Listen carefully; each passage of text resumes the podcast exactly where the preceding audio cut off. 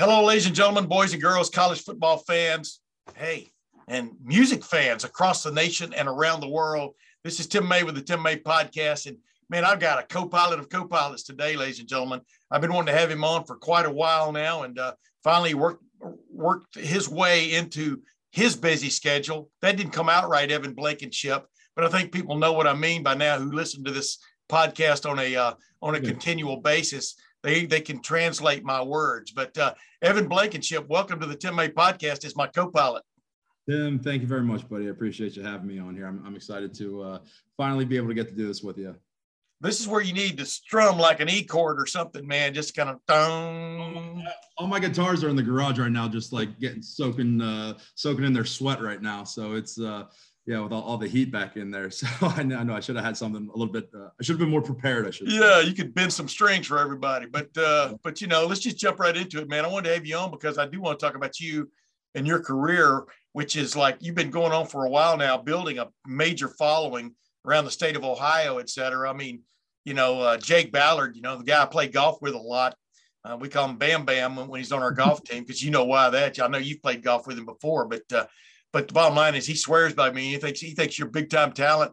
You know, uh, if you don't, I don't know if you remember this or not, but uh, uh, your last year at Ohio State, I actually did a story on you in like December between the end of the regular season and the bowl game about you know because I didn't know what was going on with you. I knew you played guitar and you know some of your buddies said you sang in the shower, but I didn't know what that meant. but uh, and then boom, you're gone. I mean, y'all don't think you even played that bowl game. You're already pursuing your dream. But uh, but the bottom line is you've been you've been, you've had a song in your in your heart for what your whole your whole life. How would you explain it to people? Yeah, damn near. I mean, yeah. So uh, I think yeah, I remember, dude. I remember that story like it was yesterday. Okay, really? I remember still sitting in my in my uh, room when you brought the uh, I can't remember the photographer's name. Bring the photographer out. Yeah. I still got and all that stuff. So um, yeah, it's it's been a it's been a minute, but I've always uh, I've always kind of knew I could sing, uh, and I didn't pick up the guitar until later in college. But my mom always had music playing around in the kitchen, and it was always like Frank Sinatra, and we were like really big into like Boyz II Men, and she like we we played so much music in the house, country, pop, R and B, um, like that. That's just the stuff that I grew up on. So I I was a huge Luther Vandross fan and Boyz II Men and then Usher. Um, so it started kind of like on the R&B side of things. And then um, yeah. once I started getting into high school, kind of switch over to country music. And then come college, that's when I pretty much picked up a guitar and uh, started playing. So I always, like I said, I always felt like the best thing that I was able to do in life was like sing. All right. So, um, and now it's cool to kind of, you know, be doing that almost for a living. We're trying to get to the point where I am doing it for a living. But um, yeah, it's been uh, it's been a pretty cool ride so far. Well, do, do me a favor, man. Keep your keep the trailer with all your amps and everything locked up in a uh, in a in a part time storage spot. Don't let people run off with your dream. You know, you understand what I'm saying? Uh, absolutely not. That stuff is uh, we keep that stuff very close to us. All the all the band guys. So we, we make sure that stuff is locked up and uh, making sure nobody's getting in or in or out of there. Matter of fact, I've still got some. Uh, I've still got some floor amps and stuff in our basement here. My my my sons had a had a band way back when and stuff. I've been trying to get them to come over and get their stuff.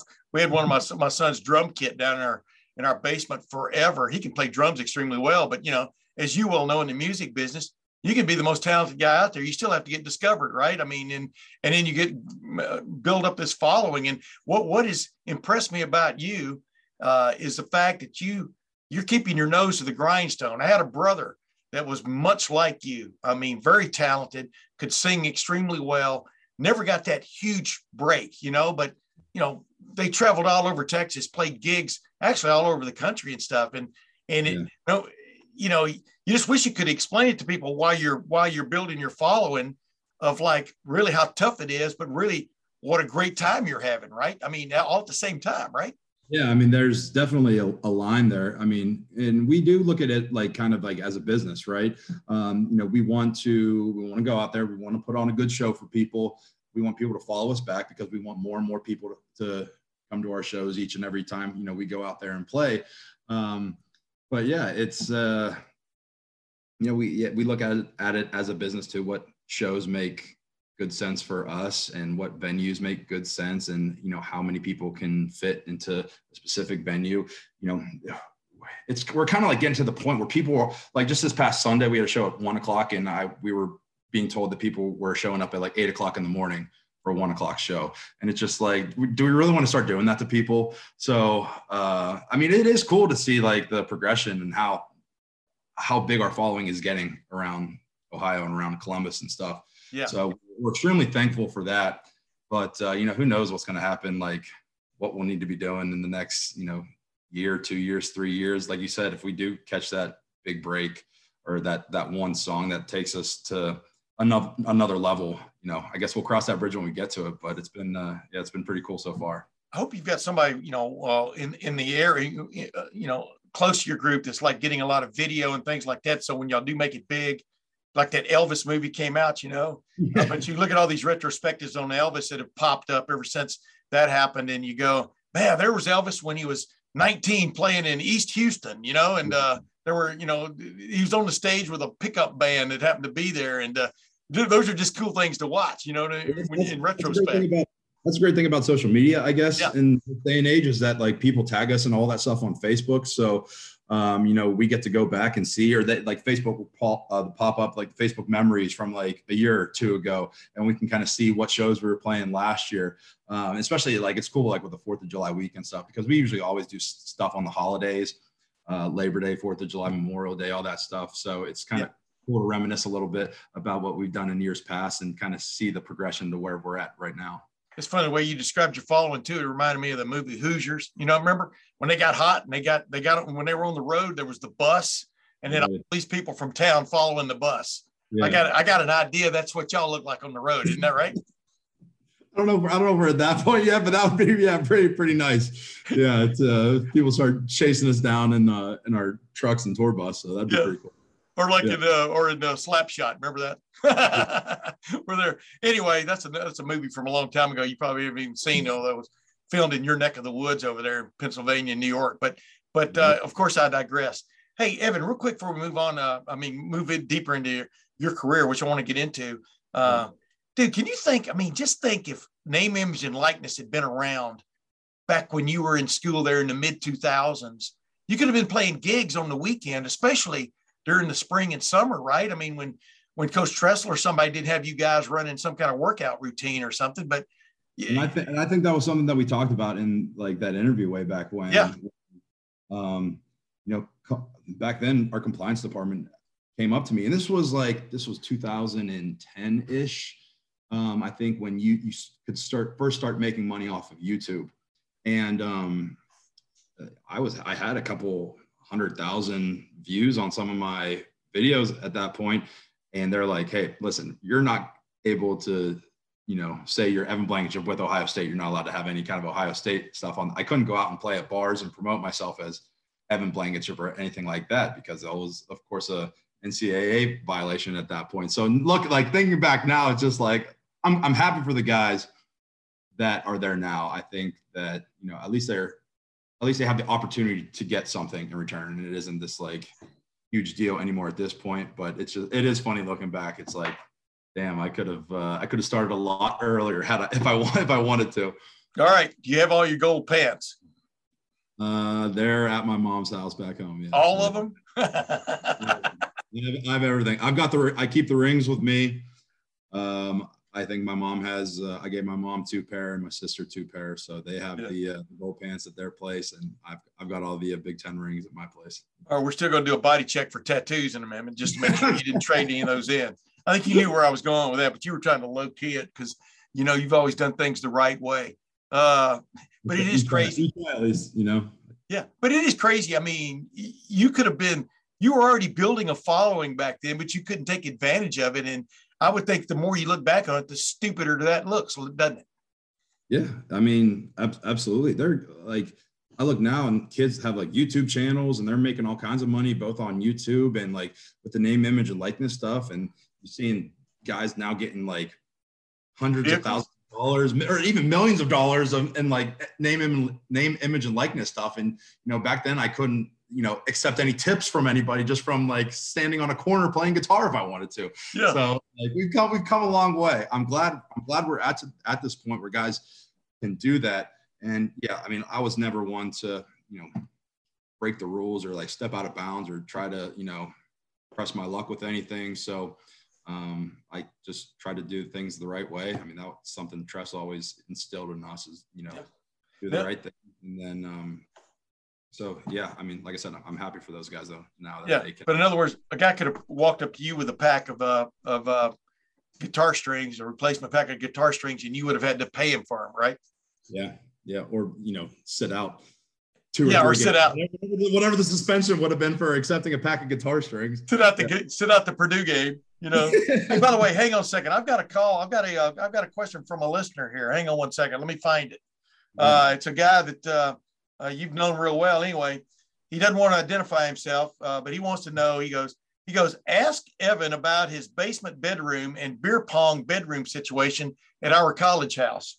Do you remember anything about those kind of things? Those hijinks while you were in college uh, playing football at, at uh, you said Ohio State a while ago, but you know it's the Ohio State now. You should have you should have marketed that when you could have back in the 2000s. But go ahead. I know exactly. Okay, so well, I don't know uh, who's sending this, but I had two basements. I lived in the basement of both houses. Right. Uh, the first the first house flooded like every other weekend, so I would be like I'd be asleep and then I'd wake up. If it would rain, then I'd wake up and then like I'd step like one foot out of bed and then there would be like water up to my shin. So I'd be like, oh, this is awesome. So uh, yeah, I lived in I lived in that basement for a hot minute for real quick. What what part of around campus or was it near campus? Where was it? It was uh, believe it was 18th and I think that house was like 18th and Summit. So up there on Summit. Um, can't quite remember the street uh what street exact what the exact street we were on. Like Chittenden or something like that. No, no, 18th. Yeah, that'd been up up yeah, but let me ask you this: Did you complain to your slumlord often about it? Uh, not really. I just moved into our beer pong room, so uh, the guys were kind of a little PO'd that I took away their beer pong room. I'm like, boys, this is like the fifth time this has happened to me. I'm not gonna keep waking up. I, I bought like 800 fans to like put down there just to like dry the place out. Oh yeah. I'm like, yeah, I got I got to move upstairs. So there was that house, and then uh, one of my other good buddies. Uh, oddly enough, is a huge Michigan fan, and so he would uh, he'd come downstairs and hang his little Michigan uh, flag in, in my basement at every every chance that that he could get. And uh, there might have been some nights where I might not have been the most sober person in the world and have done some uh, nasty things to it, but it was uh, I mean. Those, yep. those are the you know college college houses man you just uh, that's where you make all the memories at so they were uh, those were the good times I was gonna say, man, you had you had a you had a big group of fans, a big group of friends there, and are still huge fans of yours, right? I mean, you know, we were talking a while, a while ago about uh, Jake Ballard, but he's one of those guys, right? I mean, it's kind of stood by you through thick and thin, hasn't he? Yeah, yeah. I mean, he's uh, him and I go way back. So uh, Jake was one year older. Uh, he's one year older than me, so he was already in his second year when I first got there. And after my freshman year, he kind of um, I think he took me under his wing, but like we just kind of merged friend groups, and so um, when he had an opening in his place in the basement that would flood every other day. Um, that's where I ended up moving into. And uh, all the guys that we were living with were, you know, his buddies from high school. And so we all just became really good friends and we've all gone to each other's weddings and we've been in each other's weddings. And um, so it's been, uh, you know, those, they're my friends for life now. So I'm, I'm very grateful for that. Hey, the coolest wedding, the coolest wedding you've attended of all that group. Who was it? Was it in Vegas? I mean, where where, where did y'all end up going? I mean, what what what what, what was the circumstance? Huh? The bachelor party or the or the, or the well, wedding? the bachelor party, yeah, but yeah, that's right. I guess the wedding wouldn't be in Vegas. Maybe it would, but yeah, yeah, yeah, yeah. You never know. You could live you, as soon as you're leaving. You you know, uh, uh, happiness is Sin City in your rearview mirror. That could be a song for you. But uh, but uh, but uh, well, I'm, always, I'm, always, I'm always looking for song titles. So any anytime yeah. you want to send over some song titles my way, just uh, yeah, just let me know. Man, well, I think my bachelor party, I always say it was like one of the greatest days of my life. My wedding, the birth, the birth of my children, and my wedding day, my bachelor party. We went down to Charleston for about uh, three or four days, and uh, I absolutely loved it down there. So it was uh, we had a beach house right across uh, oh, oh, wait a minute. I thought you meant Charleston, West Virginia. I'm just joking. Wait a minute, that may that may alienate some of your fans. I'm sorry, I didn't mean to say it that way. Oh, I thought you meant Charleston, West Virginia. Oh, you mean Charleston, South Carolina? Now go ahead. There, ain't nothing wrong with Charleston, West Virginia. That's no, no, no. There's there's some rabid fans down there, brother. I guarantee you got fans in that city. Uh, but what was the coolest thing about that? What, what, what was the coolest thing about that bachelor party? I mean, what do you remember most about it? Oh gosh, um, honestly, like that you can tell us. Yeah, right. Um, it was like just going from like the pool. Uh, you know, we were just out there drinking all day. I'm, I'm, you know, I'm not one to like go out and like party it up like all big. So like it was kind of nice, just relax, hang out by the pool, and then just if we wanted to change up the scene, go across the street to the beach and um, hang out to the beach all day, and then we'd go bar hopping uh, at night. So nobody yeah. Got arrested. So I mean, that's the you know that's that's always nice. But uh, yeah, it was just it was just a good time with a bunch of boys from back home and then all my college dudes. So it was, uh, yeah. Uh, it was a good thing. I'm not sure that's the basis for a really good country hit, though. I mean, you know, I need to tell you about my about my weekend down in Nashville one time with four of my buddies uh, down in Nashville. But that's where you're trying to get. I mean, what your uh, your band is named North to Nashville, correct? About that, yeah. And I was trying to uh, help you with that. That really you're you live in mm-hmm. Ohio, and so it's really south from here. But I digress. I understand totally where you're going with that. I mean, you know, Michael Brewster's down there now, you know, working for Eddie George at Tennessee yeah. State.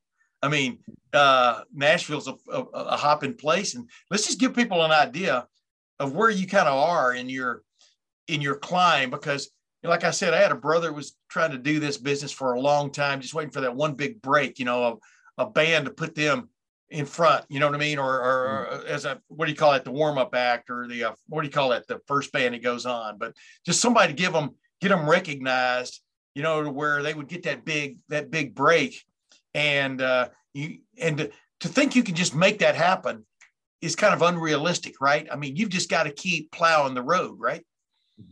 It's like very, very rare. I feel like that that happens uh, unless something goes viral on TikTok or Twitter or Facebook or Instagram, whatever. Like we haven't had those viral moments yet, but um, yeah, we're doing uh, we're doing we're doing very well, I think, uh, within the greater Columbus area.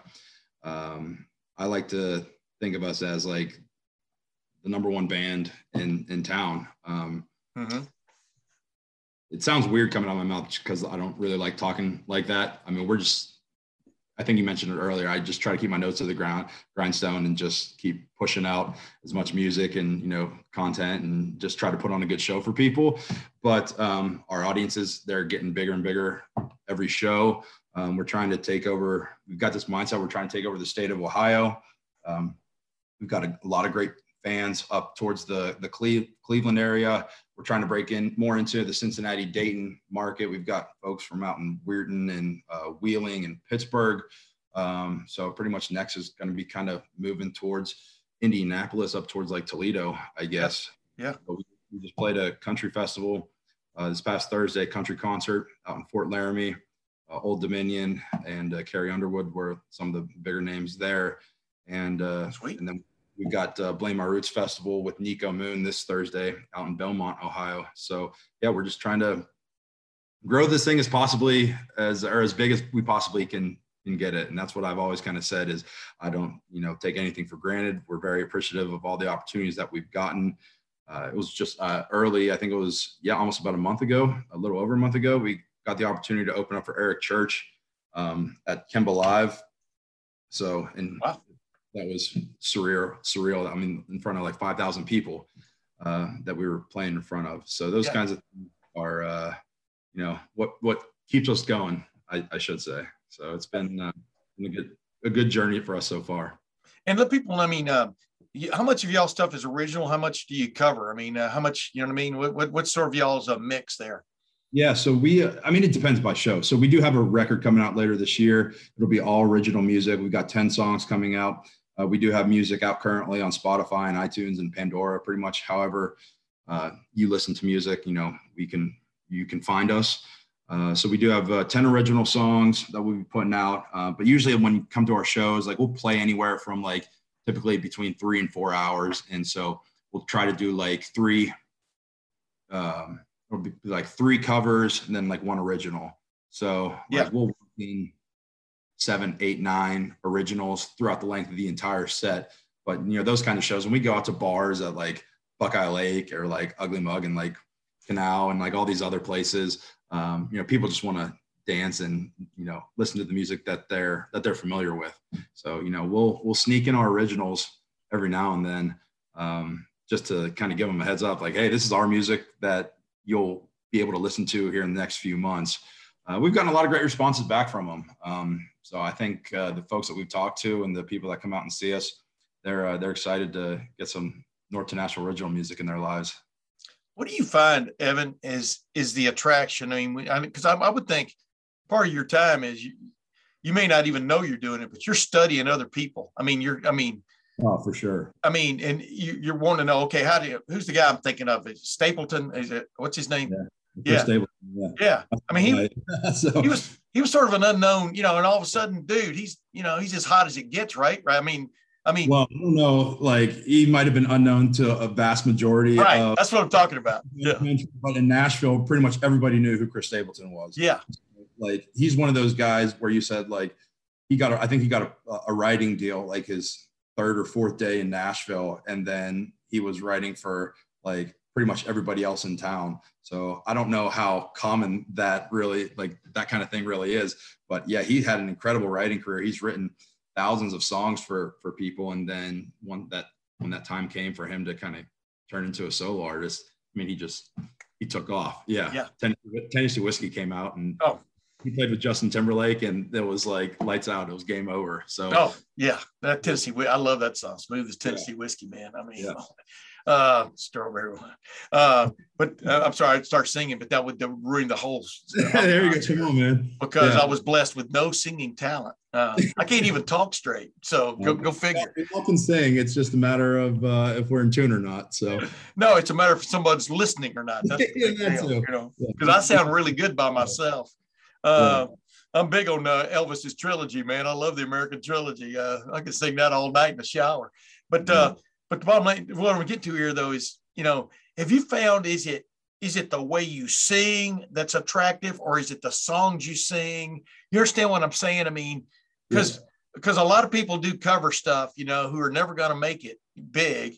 Right now, yeah. you're you're bigger than most people ever get, you know, who pursue this for a living, et cetera. But you know what do, what do you think it is about i guess your voice that that attracts people i guess i think it, i think there's a i think there's a good mix of i think my voice is unique yeah i, do, I don't think there's a whole lot of people uh, around town that sound like me um, i think it's a combination of what the band's doing behind me I think we've got one of the best guitar players in Columbus, Brian Turnbull.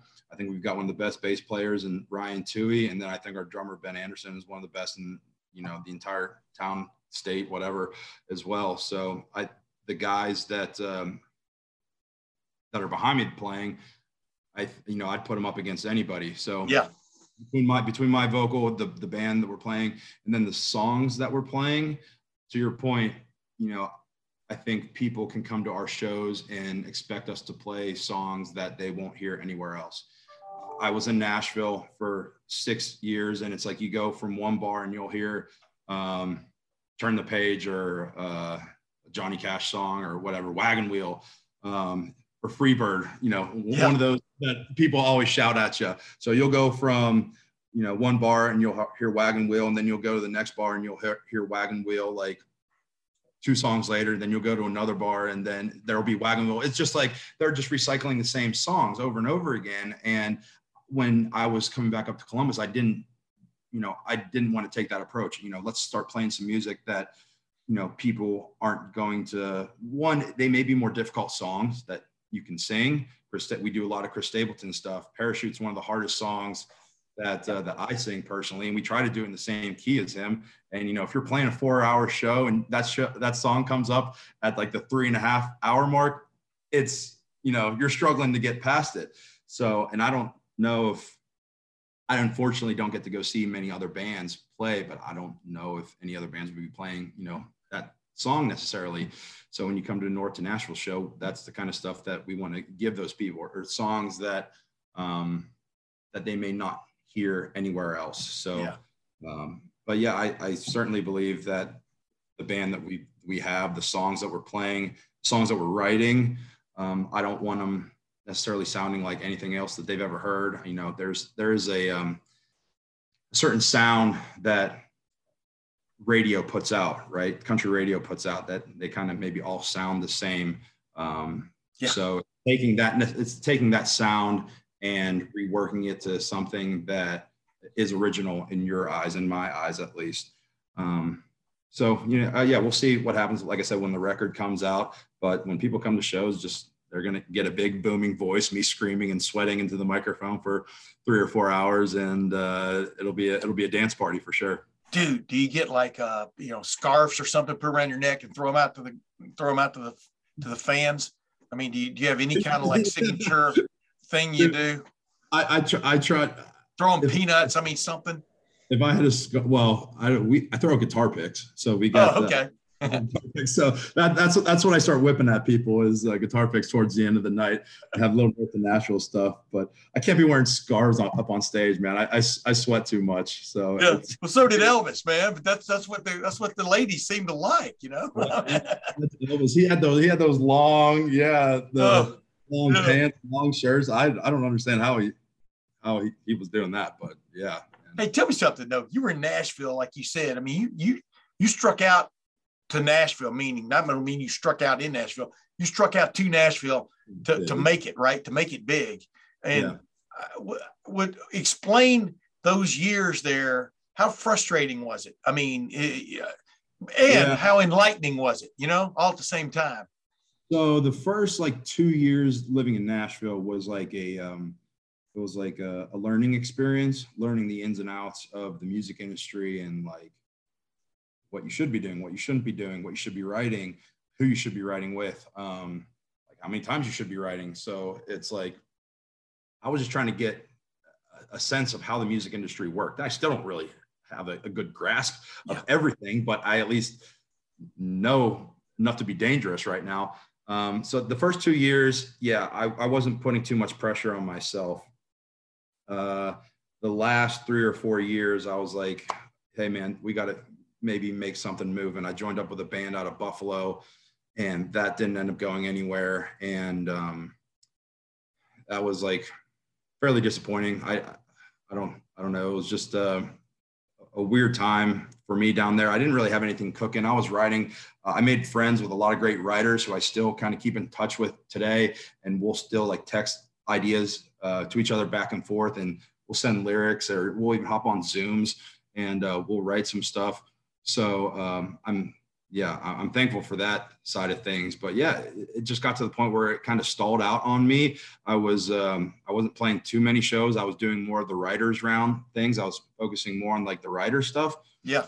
And, um, yeah, yeah. When that when that kind of died out, uh, my wife she uh, she was offered the opportunity to, uh, at a job up here at Abbott, and you know she moved down there for me back in 2012, and so it was like we made the move back up here for her. And I always said, like, you're a small fish in a huge pond down there in Nashville. Everyone's trying to do the same thing. Um, I don't I don't look at it as a mistake necessarily because of what I learned, like I said, in those first couple years. Correct. That's that's where I learned to be a songwriter. I mean, that's like that's where I learned how to put together chords and music and ideas down on pen and paper and then translate them into the guitar and like different melodies and what works. So like that's I learned all that stuff down there. So I always told her like, hey, if, if the time comes or if an offer comes and that we have to, you know, kind of get out of town, um, I can still do this up in Columbus. Like there's yeah. there's a lot of people that are that are making music. Look at the Texas music scene. Like I did an interview not too long ago with somebody and it was like it, it'd be cool to like kind of create this like Ohio music scene. Yeah. Kind of um, because like the Texas country like music industry had that's its own little thing down there, like like you know. Yeah. Um, so there there's been so many like Texas dudes that just play around the state of Texas, and uh, I'm not saying I, I only want to focus on the state of Ohio because I think we're good enough to expand our music to you know the entire country, but um, yeah like I said, I that's kind of where I learned everything, and I I just want to. Kind of lost my train of thought where I was going, but no, I, was, I mean, bottom line is there there is no train, there is no train track that leads you exactly where you want to go. I don't mean to pick up on train of thought there, but that you know there is no. I mean, it is like there are sightings, you know, and all kinds of things that can take you off your beam or suddenly take you into like uh, you know, being discovered. You know, it's like like like you say, you were you were a ten year overnight overnight discovery. Go ahead. Yeah, that's where I was. That's where I was going with it. So like, yeah, being a the uh, small fish in a big pond up here. Well, you know, coming back up to Ohio and knowing the voice that I have and my writing capabilities, now I'm like you can kind of be the big fish in a sp- small pond and really, uh, you know, hone yeah. in on your audience and get your core audience from the market that you live in and where people are going to come see you, whether you're playing up in Westerville or out of Buckeye Lake or in Marysville. So like we've got people from all over, uh, all over Central Ohio, all over Ohio. Uh, I've got you know people from Wheeling that are coming out seeing us play up in like Dublin. So it's just like that. You know, when you see those people out there, it's just like okay, it's this is this is pretty cool. The the range that these people are driving to to come see you.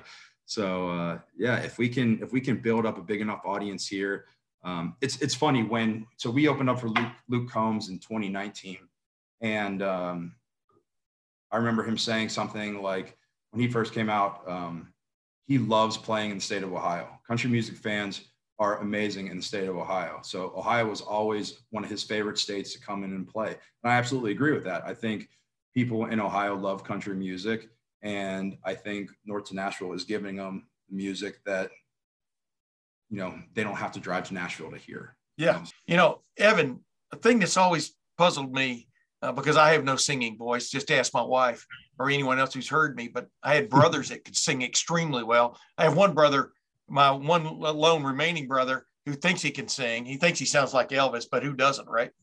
But my point is, Tony, he'll get a kick out of that. But uh, he actually watches these podcasts. But I wanted to ask you, when did you when did you find your voice? And you know where I'm going with this because a lot of people try to imitate people, like I said about Elvis or whomever, Freddie Mercury, etc. Uh, my favorite front man ever. Uh, although I may I may count you up in there. We'll see. But uh, but the bottom line is there a lot of people end up trying to, you know, they kind of fake a voice yeah. instead of it being their voice. And when did you find, I guess, your voice as a singing voice that that you find that you think is unique explain that process yeah i'm actually glad you brought that up. Um, so as i as i was saying like garth brooks i think actually came out and said that he would listen to other people's songs and get ideas from other people's songs. So i kind of think of it the same way when like i'm to answer this question because i hear like some stuff that chris stapleton does and i hear some stuff that like lee brice does or even like like I said earlier, when I was listening to like my mom would listen to like Brooks and Dunn and stuff and pick up on different John Michael Montgomery is another guy that she absolutely yeah. loved. So um like listening to those guys, um, I can kind of hear some vocal riffs that um, I'm like, okay, that might have been something that like one of those guys did in the past, and I'm subconsciously now doing it. Yeah. Um, but uh, when you said like some guys may be faking like an accent or something like that, uh, so back in 2000 and I believe it was 14. Yeah, it was one of my first few years, uh, first couple years in Nashville. I went out and tried out for The Voice. So uh, drove over to St. Louis and did the whole like through the whole process thing. And I ended up getting I ended up getting in front of the judges. I need the chair turned around, so that's another uh, obstacle in this Blankenship journey here. But um, I didn't a chair turned around. But when you're at the voice, they give you a vocal coach and uh, mine was woman, Jelani Rose. And I remember singing a song, and um, she was like, "Can you just stop me for a second? And she was asking me like random questions, and I was like, talk to her just like I'm talking with you. And she's like, "You don't really have an accent when you when you talk. So like, where's this accent coming from when you sing?" And I'm like, I don't really know. I think I'm just singing it how the guy is singing it in the song and you got to make it your own you got to sing like you know how you want to sing how like what your voice is like before and kind of like blew away a little bit or i was like okay maybe i don't need to you know impersonate every single line every single word that some of these other guys are singing so whenever i would like write my own song or whatever yeah it's like it's me that's singing stuff. It's not, I'm trying to pick up on, you know, I'm trying to do how everybody else is doing it. Yeah. Uh, yeah. that's like what I, when we, uh, when we play some of these songs or cover songs for, uh, for shows, um, I, I listen to other vocal coaches on, on YouTube and that's one of the main things that they say is to make it your own. So, you know, you want to sing within the boundaries of the song itself, but, you know, throw in some of your own little, you know, riffs that, that, you know, you're good at that's that's kind of what I do. So um, yeah, it was probably like around that those early Nashville years. Like I said, I, I, learned a lot in there, and that was a big lesson for me. Is um, you know, don't try to sing it like anybody else. Sing it how you know how you sing, how you want to sing it. Yeah, I was gonna say, I call it the the the Star Spangled Banner. You know, everybody. You know, you, you like people that just step up there and sing it. I mean, with right. a little bit of their real voice, but don't take me over, you know, like Carl Lewis tried to do, and you know, countless others. Don't try to take me on a journey, you know, yeah. of of how you can like uh, uh, basically uh, screw up, you know, the Star Spangled Banner. Sing it with your voice, you know, because your voice usually will stand. You know what I mean, on its own, without yeah. the without the the jazzification. Theatrics. If, if you if you got it, like flaunt it. You know what I mean? Yeah. So, so just, uh, yeah. You know what I'm saying? Yeah. Personality, I guess, is like what I, what I'm trying to say. Like, show what the you know the the uniqueness. Everybody's got their own voice. Everyone you know has their own unique characteristics in their voice. So show that out. I'm a, I'm more of like a baritone, so like I can kind of hit like I, i'm talking to you now, so I've got kind of like a lower voice, but um, I can still kind of hit higher notes upper up in my register, and I try to expose that whenever whenever I go out there and sing. Yeah, not a lot of baritones can do that. Yeah. One of my favorite guys right now is a guy named Jonathan Antoine. He's a tenor out of England. And uh, he, he, he was on like the, you know, whatever it was, uh, something talent, uh, England's got talent or whatever it is over there. But, uh, yeah. you know, with Simon Cowell and those guys, but, but I friended him on Twitter and it's clear that this guy had a naturally great voice. He's up there in, you know, sweatpants. He's a big fat guy at that point up there, in sweatpants. His hair hadn't didn't look like his hair had been done for six weeks, whatever. Mm. But man, when he opened his mouth, oh my goodness! And my wife and I actually went to see him in in Toronto a couple years ago before you know Canada got closed, everybody because of COVID. Yeah. Uh, but it was funny because he remember he knows me, you know, from following him on Twitter and boosting him. But my point is, he just sings his voice. He doesn't try to do Pavarotti, you know. Yeah. He tries to do, and I, I've always been intrigued by that. You know, finding your own voice because usually your own voice is unique, right? Yeah. I mean, that's that's what separates you from the other guy, right? That's that's exactly it. And like like what I said earlier um, about when you'll go bar hopping to you know different spots in Nashville and you'll kind of hear the same song over and over and over again. Well, it's almost like I mean I'm not I don't want to knock anybody down Nashville, but kind of everybody sounds the same yeah. down there. It's like everybody wants to have a southern draw and they want to sing the songs uh, in the same way and that's just that's just not for me. I don't I don't care if I mess up a song or I don't care if we don't play it the same way. I want to play it how I want to play it. How you know I want to put my different I want to put my spin on it. Right. Yeah. So um, I think our crowds have uh, been appreciative of that, not not doing the same thing that they hear every other time they may hear a song. So can I ask you one last thing about the music business? I'll get out of here. Uh, and I want to ask you a couple things about Ohio State football again, just for the fun of it. Uh, mm. see if you're paying attention. But uh, when you guys do cover, when you're a cover band and you do you cover songs, do you have to pay for that? Uh, when you do cover songs, no. I think that's um, there's like an artistic license that kind of frees you from doing. Is that uh, right? Cover songs, yeah. So like if I wanted to go out and record Purple Rain and put it on a record, like I don't believe that I would have to like pay anybody for that. Uh, now there is a thing that you can do with BMI and ASCAP and all these songwriting companies is um, anytime you kind of go out and play, um, you can kind of upload a set list and um, the songwriters that wrote those songs will get paid like every time you go out and play that. So yeah. usually what I'll do, yeah, is I'll like upload a set list and um, like I've got songs on there that I've written that I'm a part of like BMI. And so I will get paid my 10 cents every time I, I play that song. So oh, yeah, but yeah, I mean, you get guys like Luke Combs and some of these other like huge songwriters and you've got however many millions of people around the country singing your stuff. I mean, it starts adding up, adding up a little bit. But uh, so there there is a way that those guys can get paid, but there's some yeah I think there's some like artistic licensing that kind of frees you from having to pay doing any kind of covers and all that. At ten cents. I, I, I, as soon as you said that, it reminded me of that Seinfeld episode where uh, Jerry Seinfeld's comedy or something was being rehashed over in Japan, and he got these uh he's got these uh checks. What do you call those checks? Uh, residual checks or whatever, mm. and it would be like for forty eight cents or something, and he had to sign them all, and he got a so hand cramp. Huh? So you, so you get paid every three months, like every quarter, you'll get paid from like two quarters ago. Yeah. Um, it's it's something like that. And uh, my last like uh, my my last commission check or revenue check, however you whatever you want to call it, was the first time I ever hit twenty bucks on it. So uh, we're we're moving on up in the world, baby. So, but dude, seriously, that's that's a compliment, man. I mean, I, I mean, uh, like you said, you know, as long as it keeps moving up incrementally, but but that means somebody's using your stuff, somebody's playing your stuff, right? I mean, that's a compliment, yeah. isn't it? Absolutely. What it's funny. So it goes directly into our bank account, and for the yeah. last however many years, like every every three months, you get forty seven cents, a dollar twenty, a dollar seventy nine cents, and it's yeah. just like it's it's been kind of cool to see it kind of growing and growing to where the, we're like, okay, now we're over twenty dollars.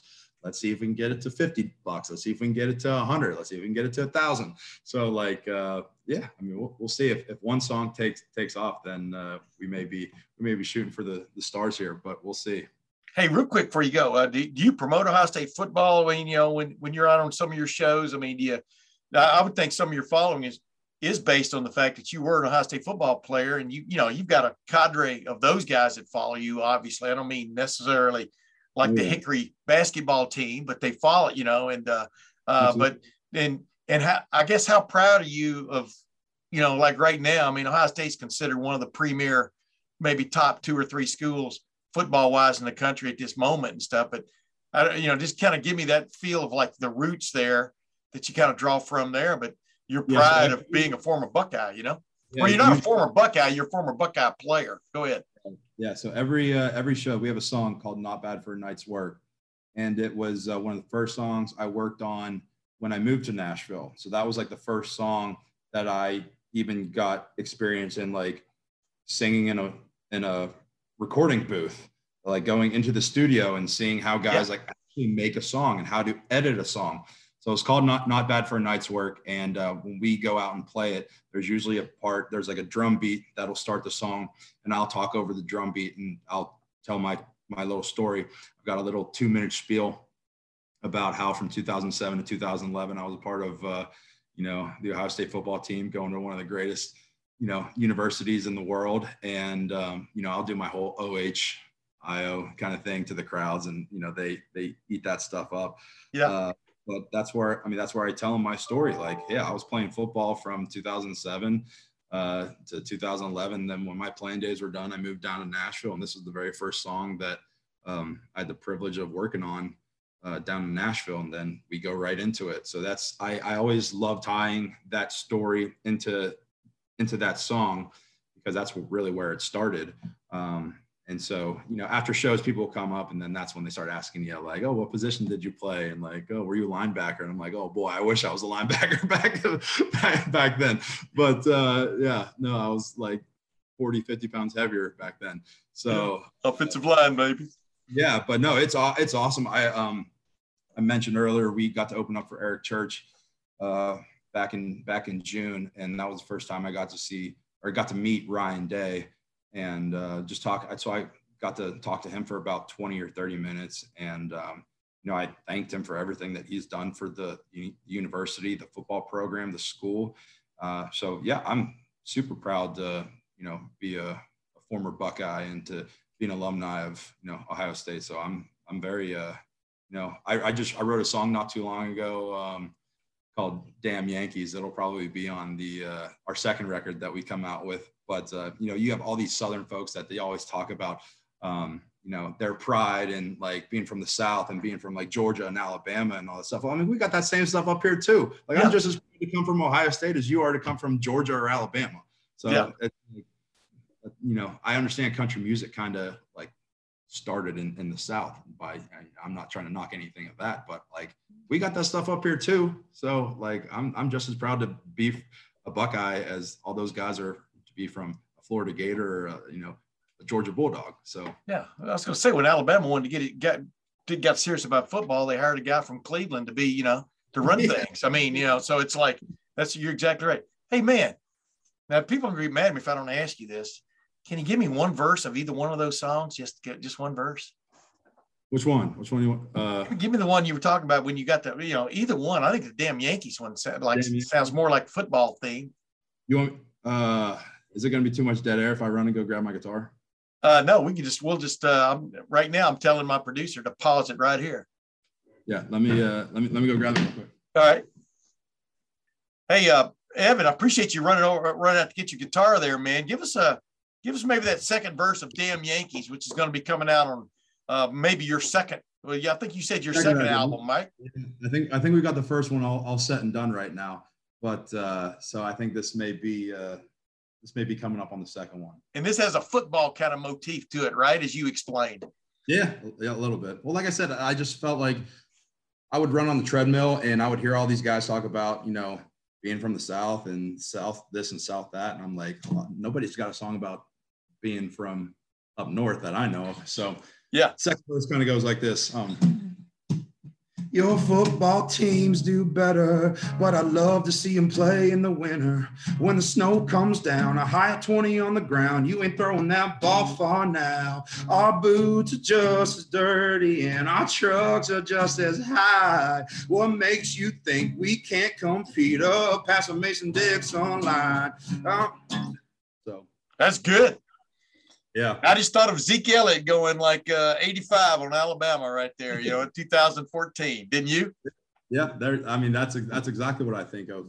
But uh, yeah, our, our I kind of maybe messed up a little of the chorus there, but um, our sweet tea mate's funny, and we damn sure don't roll tide, but we still talk to Jesus just like you do every night. Our belts are made of rust, and our skies are colored gray. Our shine comes clear, it's made right here in almost heaven, USA. From Detroit down to Indy Pittsburgh to Cincy. We're proud, we're proud to be a bunch of damn Yankees. Damn Yankees.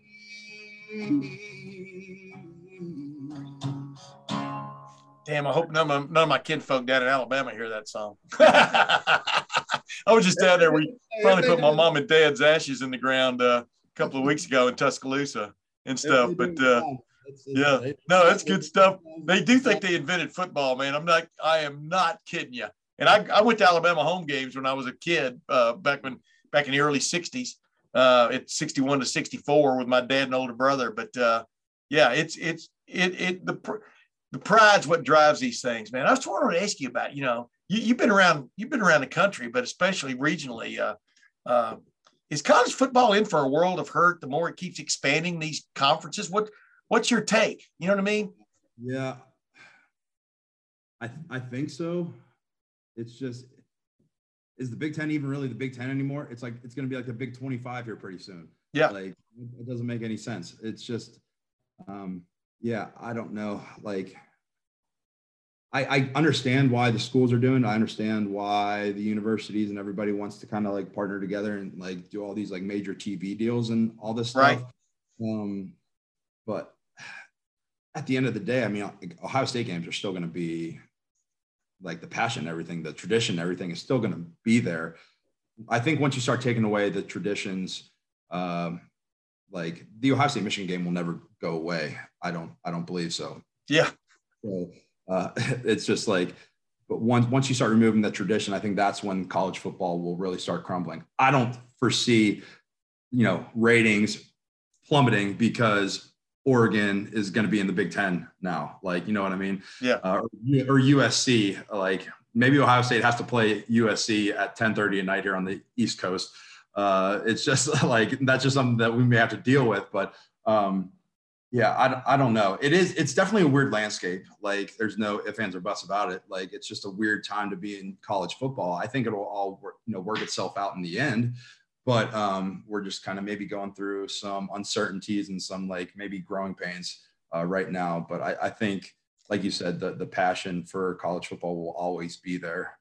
So if we can start renewing some of these like major rivalries that we had, like you know the the Pitt and Penn States of the world. Uh, you know, if we can maybe bring some of those back, I think that might reignite. Help. Yeah, it would certainly help some of the stuff. Uh, but you know, we'll see. I don't know.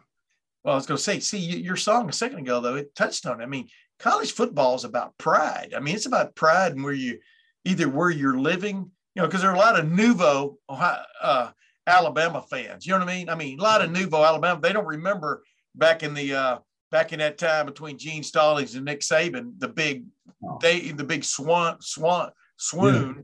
I mean, it's all about regional pride, about bragging about where you're from and and your team, right? I mean, that's what kind of like makes it different. Yeah, absolutely. Everybody's got their own. Like, I mean, even it's kind of cool seeing now, like even in the state of Ohio, with with what Coach Fickell's doing down in Cincinnati. Yeah. And, uh, so he's turning that like program around down there. There's still kind of like in, now there's like an in-state like kind of rivalry thing here going on. Uh, so I mean, yeah, we'll see. We'll see where things happen with with that. But yeah, everybody loves their their schools, their regions. That's not going to ever change, right? Yeah, so. yeah. But dude, I mean, Cincinnati's is going to be in the Big Twelve, you know, and uh, uh, West Virginia's in the Big Twelve. I mean, it's just crazy. Whatever. Hey, last thing. Uh, give people an idea where you're going to be the next couple of weeks. Maybe some people can run into you. Uh, uh, who maybe haven't seen your act before or your your group before? Yeah, so this this weekend uh, we're playing out in Belmont, Ohio for the Blame My Roots Festival. Um, we're there with uh, Walker Montgomery uh, and Niko Moon. Uh, so I think we play at six o'clock there on Thursday. Friday we are playing in Powell. Um, I think that I think they call the festival like the Dog Days of Summer.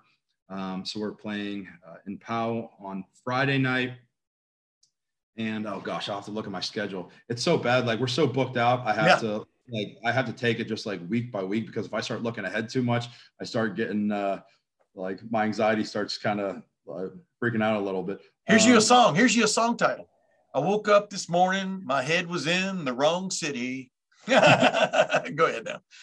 No, so we got uh yeah, we're, we're actually on a little bit of a break uh, towards the end of July. We picked things up back in August. August 4th, we're in Reynoldsburg. Uh, I believe that's the Reynoldsburg Tomato Festival. Sweet. Uh, we're doing the Friday night uh, Uptowns in uh, West Jeff, uh, Ohio. That's August 5th. And then um, Hartford County Fair, August 9th. So that's a, that's a random Tuesday. And then we're at uh, Country Jam out in Lazy Acres. Um, I believe that's Nashport, Ohio. Yeah. Friday, Friday, August 12th. So we've got we've got all of our dates on. Uh, I, I, should say the majority of our dates are up on Facebook. I believe we have all of our dates on our website north2nashville.com. But yeah, man, if any any of the listeners want to check out North to Nashville, you can find us on Spotify, Apple Music, iTunes, uh, our website. Like I said, north2nashville.com. Um, so pretty much any other social media site there is, we're, we're out there. So that's yeah, uh, I got you. All of our dates and music. Here's another song I did for you. It's just smooth as Vinton County moonshine. You know what I mean? That's Ohio roots, you know, something, something like got, that, bro. we're uh we're we've become uh pretty good friends with some Vinton County boys that uh, I bet you have. I bet I guarantee you. I mean, I yeah. I mean, uh, there's there's a, there's like ten songs you could write about Vinton County, but yeah. I'm not sure how many how many of them you want to put on your your uh, your album. but uh, it'd be fun. Hey, Evan Blankenship, man, I appreciate you, my man. Appreciate yeah, you, joining the Tim May podcast. Absolutely. Thank you so much for having me, but this is uh, this is fun. I'm glad we're able to do it. Got it, man. And folks, until next week, this is Tim May for Evan Blankenship. We will see you then.